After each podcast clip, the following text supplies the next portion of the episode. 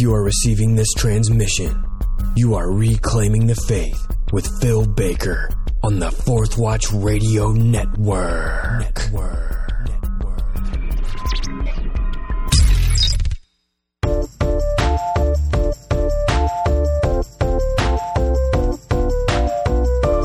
Welcome to episode 10 of Reclaiming the Faith, a podcast with a mission to reveal what the earliest Christians believed about the core issues facing us today. I'm your host, Phil Baker. Now let's dig into history.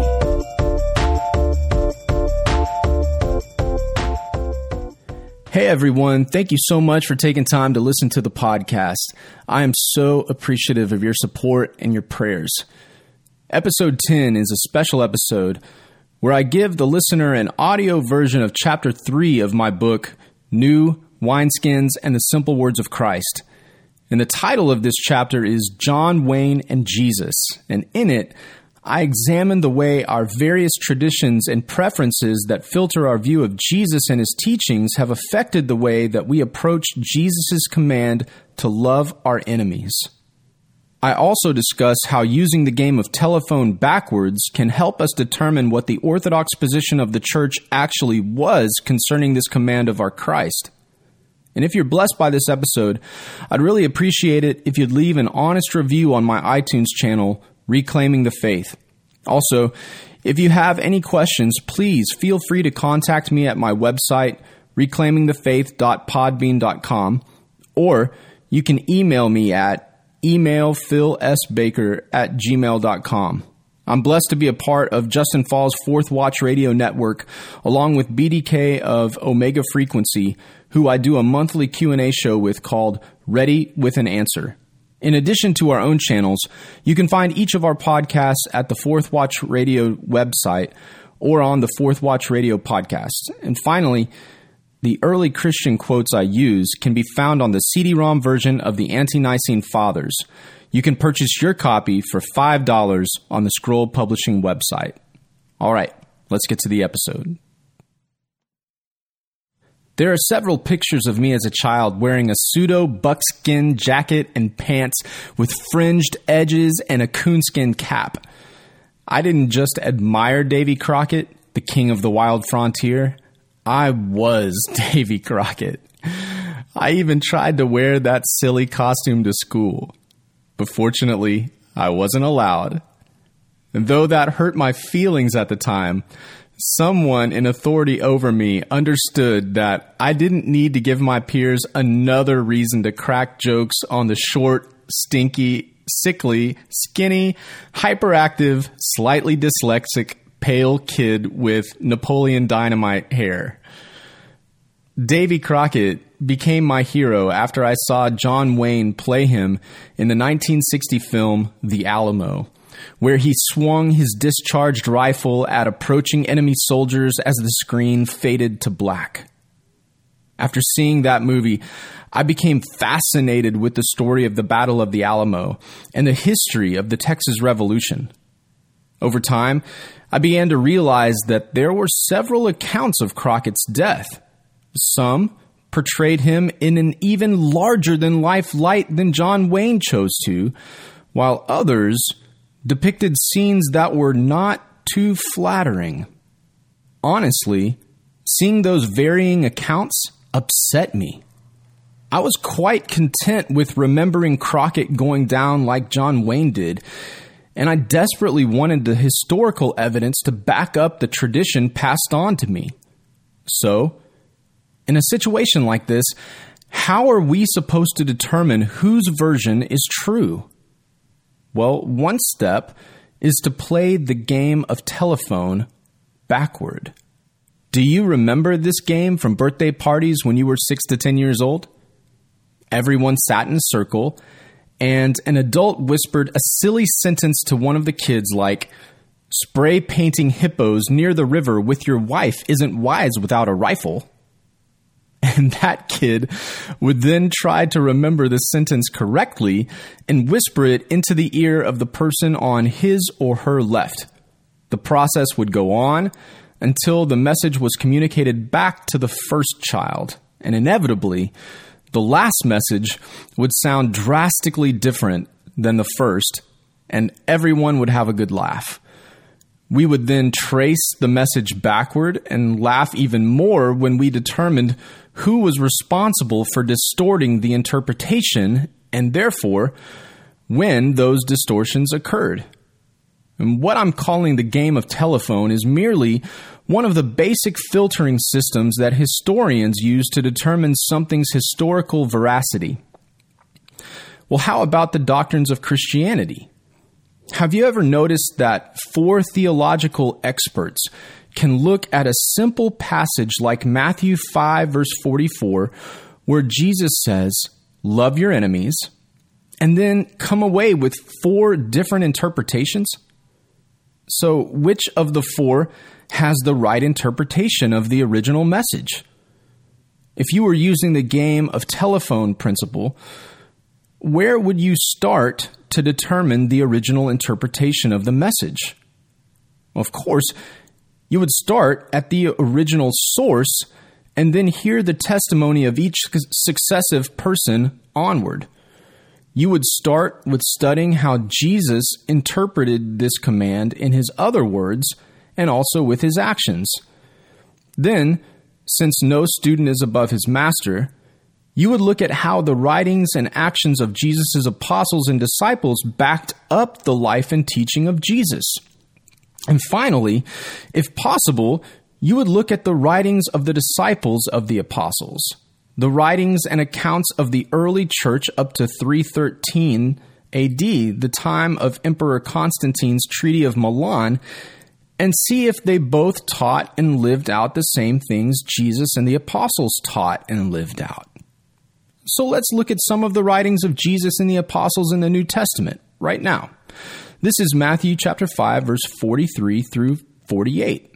Jesus said, "You have heard that it was said, you shall love your neighbor and hate your enemy. But I say to you, love your enemies and pray for those who persecute you, so that you may be sons of your Father who is in heaven." For if you love those who love you, what reward do you have? Do not even the tax collectors do the same? If you greet only your brothers, what more are you doing than others? Do not even the Gentiles do the same? Therefore, you are to be perfect as your heavenly Father is perfect. Luke 23, verse 34, Jesus also says, Father, forgive them for they do not know what they are doing. And of course, he's saying that while on the cross being crucified. This is Paul in Romans chapter 12, verse 17 to 19 and verse 21. He says, Never pay back evil for evil to anyone. Respect what is right in the sight of all men. If possible, so far as it depends on you, be at peace with all men. Never take your own revenge, beloved, but leave room for the wrath of God. For it is written, Vengeance is mine, I will repay, says the Lord. Do not be overcome by evil, but overcome evil with good. Again, the apostle Paul writes in 1 Timothy chapter 1 verse 15 through 16. Christ Jesus came into the world to save sinners among whom I am the foremost of all. Yet for this reason I found mercy, so that in me, as the foremost, Jesus Christ might demonstrate his perfect patience as an example for those who would believe in him for eternal life. Peter writes this in his first letter, 1 Peter chapter 2 verse 21 through 23. For you have been called for this purpose, since Christ also suffered for you, leaving you an example for you to follow in his steps, who committed no sin, nor was any deceit found in his mouth. And while being reviled, he did not revile in return. While suffering, he uttered no threats, but kept entrusting himself to him who judges righteously. And finally, First John. This is John, First John chapter 2, verses 1 through 3. I am writing these things to you so that you may not sin. And if anyone sins, we have an advocate with the Father, Jesus Christ the righteous. And he himself is the propitiation for our sins, and not only for ours, but also for those of the whole world. And by this we know that we have come to know him if we keep his commandments. Now, let's look at some testimony from the early church. And by the way, that was just a small sampling of uh, Jesus and the apostles' teachings and actions concerning uh, the way we are to love enemies. But I digress. Let's look at the testimony from the early church. This is the Didache, and people are not totally sure of the date of the Didache. It could range from anywhere from like 80 AD to 140. And the author writes this The teaching of the way of life is this bless those who curse you, and pray for your enemies. Fast for those who persecute you. For what reward is there if you love only those who love you? Do not the Gentiles also do the same? Rather, love those who hate you, and you will not have an enemy. This is Aristides now in 125 in an apology to the, the emperor. He writes about the Christians. He says, They comfort their oppressors and make them their friends. They do good to their enemies. Now, Justin Martyr around 160, and sorry, Aristides was around 125. This is Justin Martyr around 160 AD. He says this in, a, in an apology also to the emperor. He says, Now we pray for our enemies and try to win those who hate us unjustly, so that they too may live in accordance with Christ's wonderful teachings, that they too may enter into the expectation, that they too may receive the same good things that we receive from God, the ruler of the universe. This is Athenagoras in 175 AD. He says, I say to you, quoting Jesus, love your enemies, bless them that curse you, pray for them that persecute you, that you may be the sons of your Father who is in heaven, who causes his sun to rise on the evil and the good, and sends rain on the just and the unjust. Irenaeus in 180, he says this Jesus commanded his followers not only to not hate men, but also to love their enemies. He commanded not only to not injure their neighbors, nor to do them any evil, but also, when they are dealt with wickedly, to be long suffering.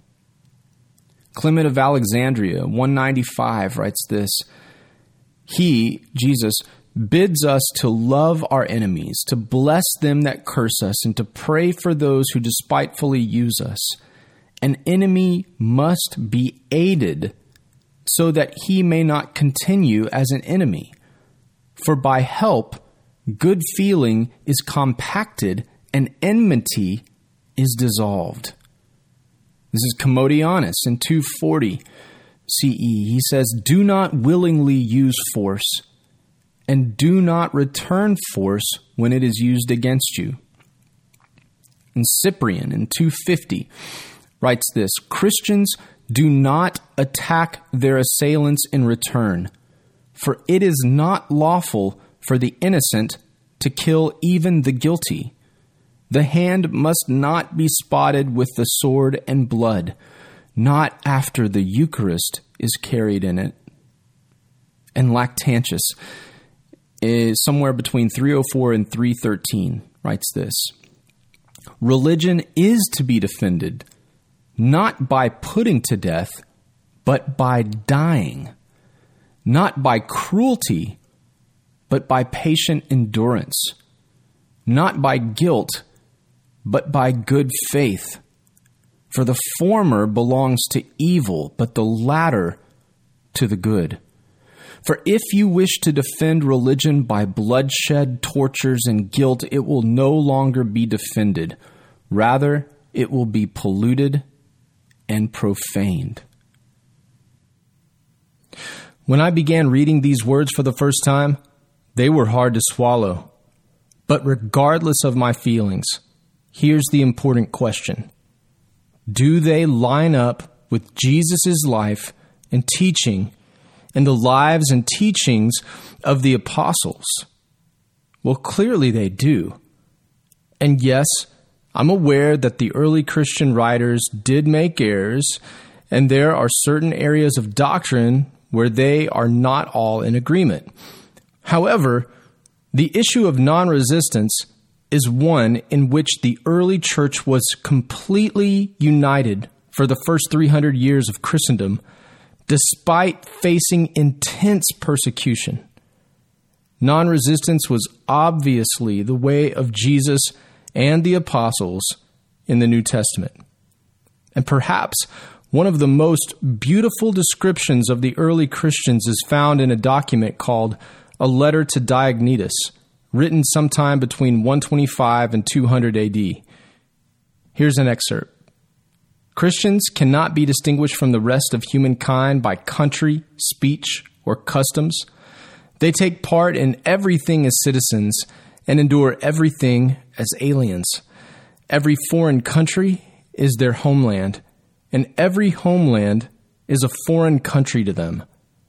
They live on earth, but their citizenship is in heaven.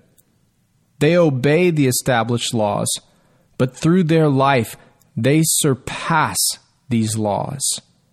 They love all people and are persecuted by all.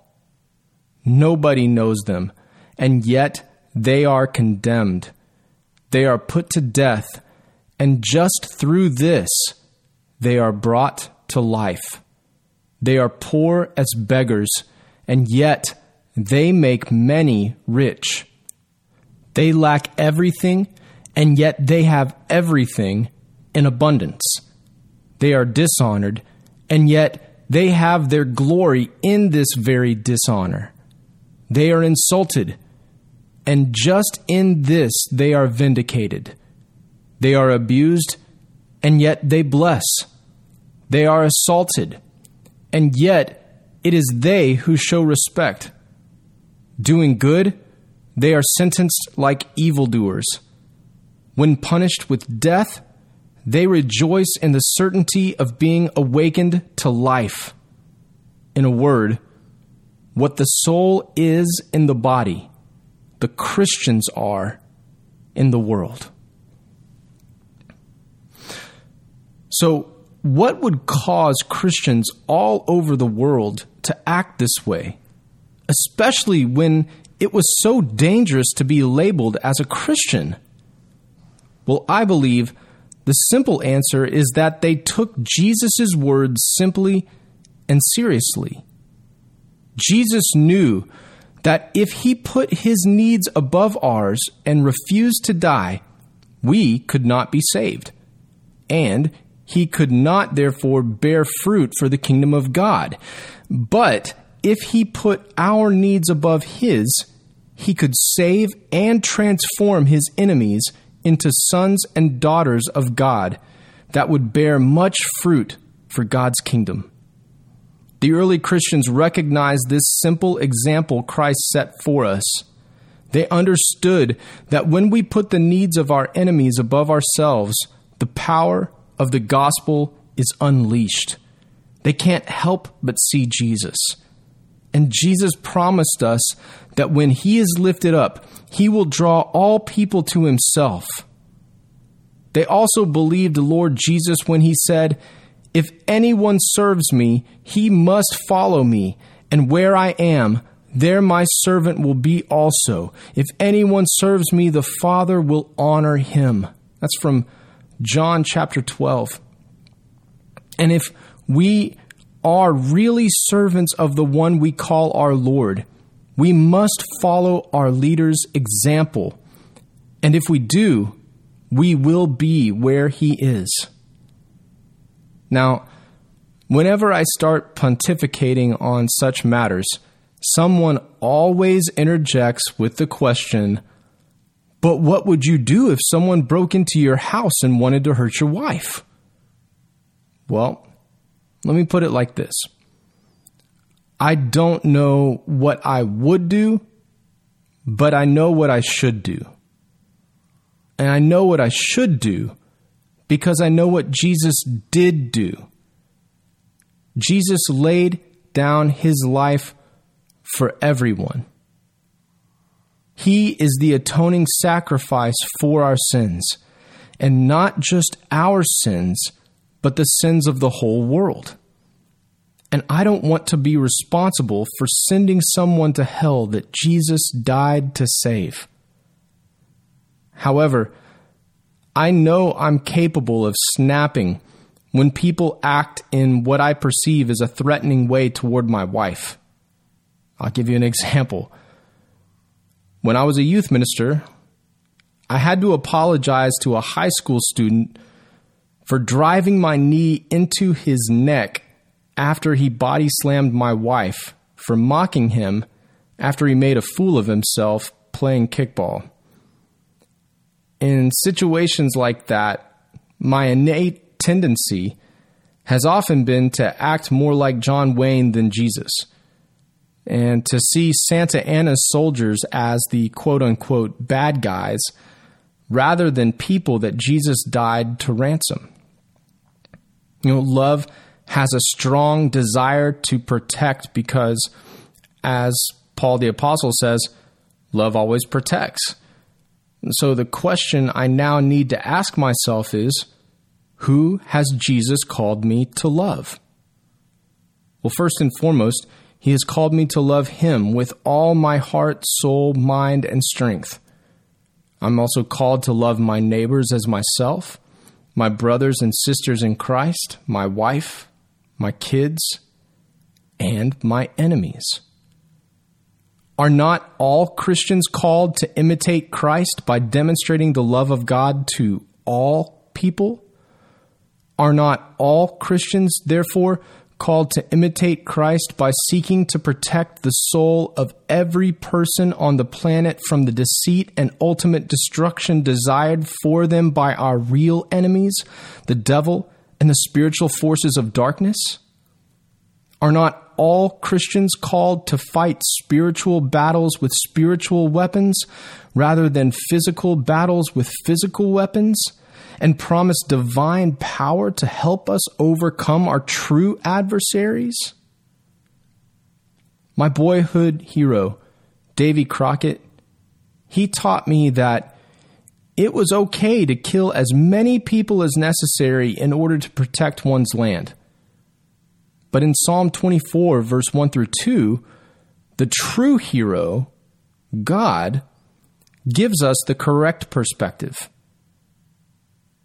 The psalmist writes, The earth is the Lord's and all it contains, the world and all those who dwell in it. For he has founded it upon the seas and established it upon the rivers.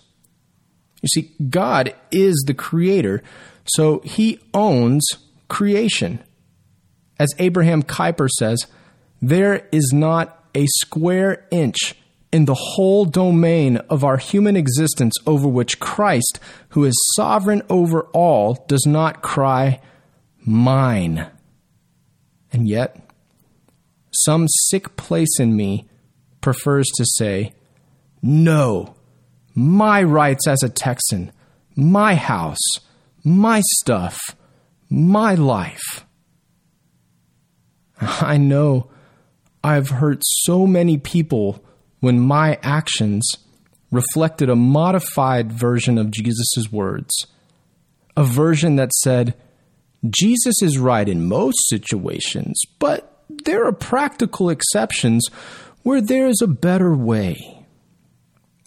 You know, I've frequently been so selfish and in those times demonstrated such a lack of trust in God. It seems that I often prefer the Davy Crockett kind of hero rather than the true hero God offers us in his Son, the Lord Jesus Christ, the radiance of his glory and the exact representation of his nature. Now, I'm not sure what happened to Davy Crockett in the end, but in Acts chapter 7, verse 55 through 56, we read how Stephen, one of the first deacons of the church, was stoned to death by the members of the Sanhedrin for acting and speaking like Jesus. A young, zealous Pharisee named Saul looked on and approved of their actions. So, like his master Jesus, Stephen chose to pray for their forgiveness. And then, being full of the Holy Spirit, Stephen gazed intently into heaven and saw the glory of God and Jesus standing at the right hand of God. And he said, Behold, I see the heavens opened up and the Son of Man standing at the right hand of God. Can you imagine being Stephen in that moment? You know, I'm terrified and inspired at the thought. Surely the stones ceased to matter when Stephen's eyes met his Savior's. And Stephen's account demonstrates the veracity of Jesus' words in John 12 26. If anyone serves me, he must follow me, and where I am, there my servant will also be. If anyone serves me, the Father will honor him. So, may Jesus Christ be your true hero and may you serve and follow him no matter the cost. May you abide in him and let him be him in you. May you seek to love and protect the souls of all humanity from the snares of the devil. May your thoughts, your words, and actions be full of peace May you not be overcome by evil, but rather overcome evil with good. And may you be new wineskins for God to pour the new wine of Jesus Christ into, that blessings would be unleashed into the world as you walk as Jesus walked by the power of the Holy Spirit.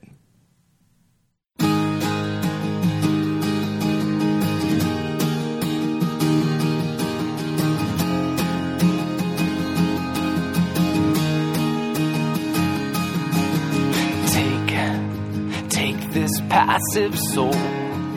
Awaken me to know the power that you showed when you arose and crushed the head of death to make all things new again and turn enemies to friends and brothers when armies encamp against me now.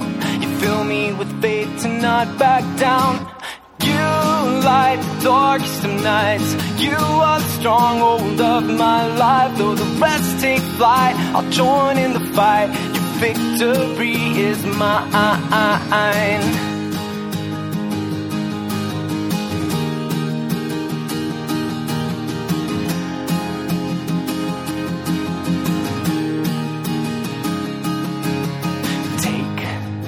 Take this coward soul Awaken me to know the fellowship of suffering like you, Lord. To conquer hate with love, like Jesus rise above the violence that will transform no one when armies encamp against me now. You fill me with faith to not back down light, the darkest of nights. You are the stronghold of my life. Though the rest take flight, I'll join in the fight. Your victory is mine. You light the darkest of nights. You are the stronghold of my life. Though the rest take flight, I'll join in the fight. Your victory is mine. Victory is mine. Oh, oh. when armies encamp against me now, you fill me with faith to not back down. You save even when I can't see how. I know I am never alone. Light the darkest of nights. You are the stronghold of my life. Though the rest take flight, I'll join in the fight. Your victory is mine. You light the darkest of nights. You are the stronghold of my life. Though the rest take flight, I'll join in the fight. Your victory is mine. Oh, oh, oh. I will join in the fight. Oh, I will join in the fight. I will join in the fight.